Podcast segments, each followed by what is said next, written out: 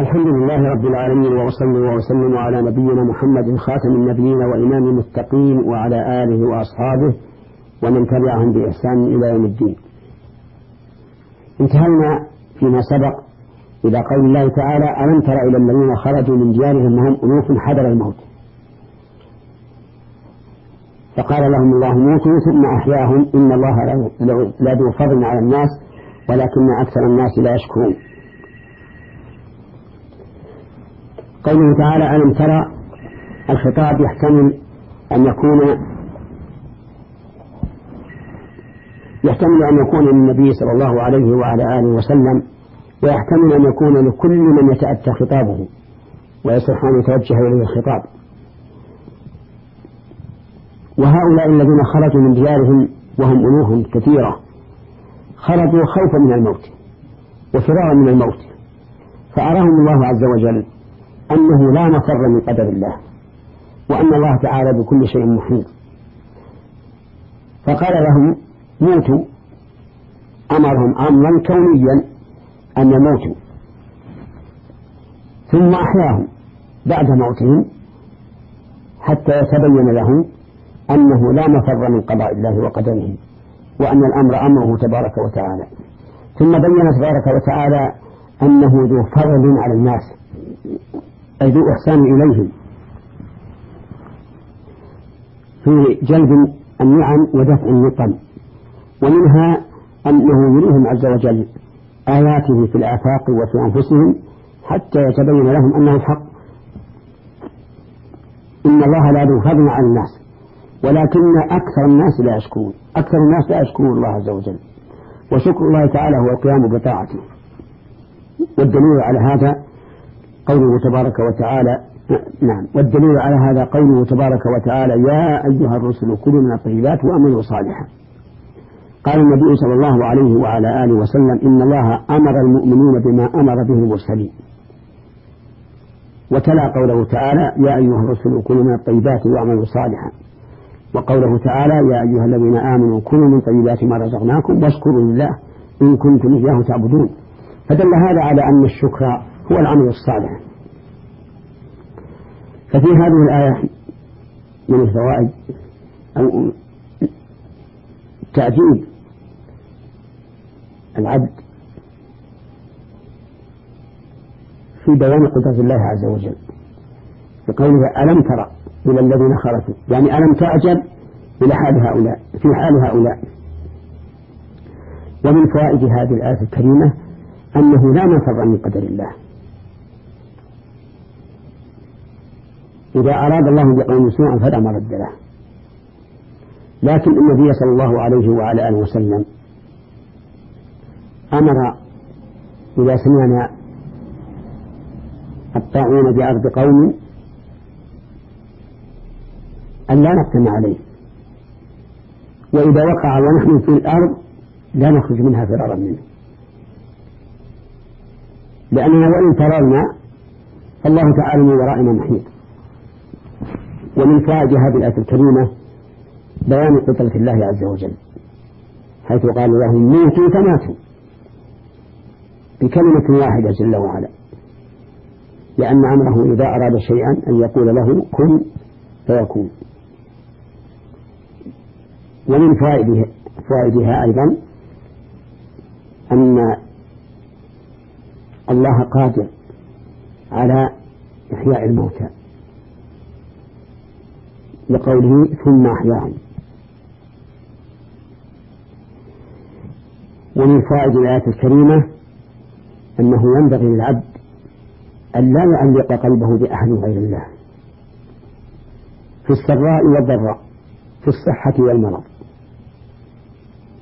لأن الله تعالى هو الذي بيده ملكوت السماوات والأرض ينجي من يشاء وهو الذي يهلك من يشاء. قال الله تعالى قل اللهم ملك الملك تؤتي الملك من تشاء وتنزع الملك ممن تشاء وتعز من تشاء وتذل من تشاء بيدك الخير إنك على كل شيء قدير. تولج الليل في النهار وتولج النهار في الليل وتخرج الحي من الميت وتخرج الميت من الحي وترزق من تشاء بغير حساب ومن فوائد الآية الكريمة الاستدلال بهذه القصة وأمثالها على إمكانية البعث الذي كان ينكره المشركون المكذبون. لأن القادر على إحيائهم في الدنيا قادر على إحيائهم في الآخرة. كما قال الله تعالى فإنما هي زجرة واحدة فإذا هم بالساهرة. وقال تعالى إن كانت إلا صيحة واحدة يصاح بهم فإذا هم جميع لدينا محضرون. كل العالم. بصيحة واحدة تحضر إلى الله عز وجل. ومن فوائد هذه الآية الكريمة بيان فضل الله على العباد. إن الله لذو فضل على الناس. ومن فوائد الآية الكريمة أن بيان الآيات في الخلق الكونية والشرعية من فضل الله تعالى. وهذا أمر لا شك فيه. فإن الله سبحانه وتعالى إذا فتح على العبد من آياته ما يزداد به إيمانه كان ذلك من أفضل النعم عليه.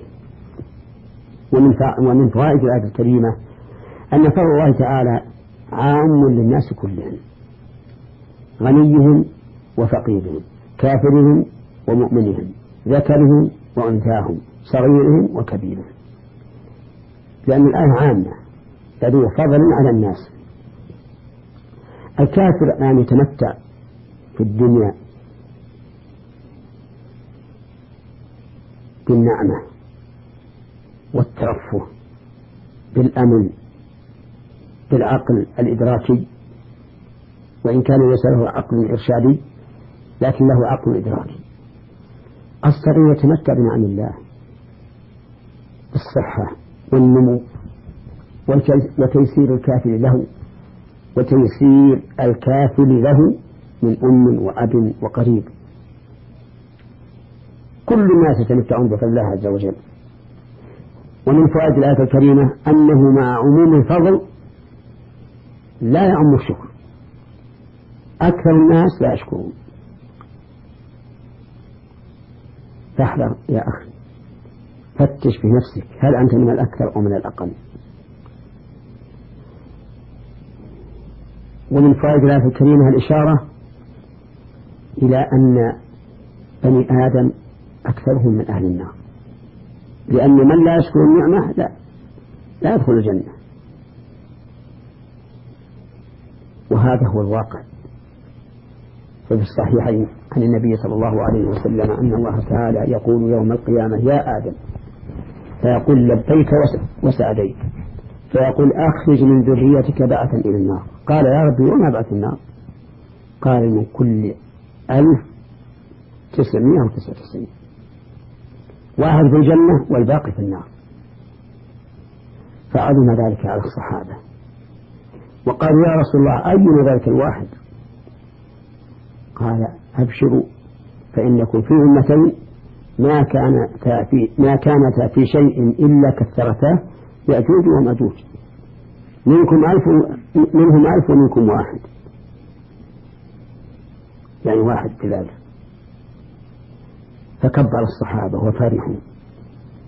فقال إني لأرجو أن تكونوا ربع أهل الجنة. فكبروا.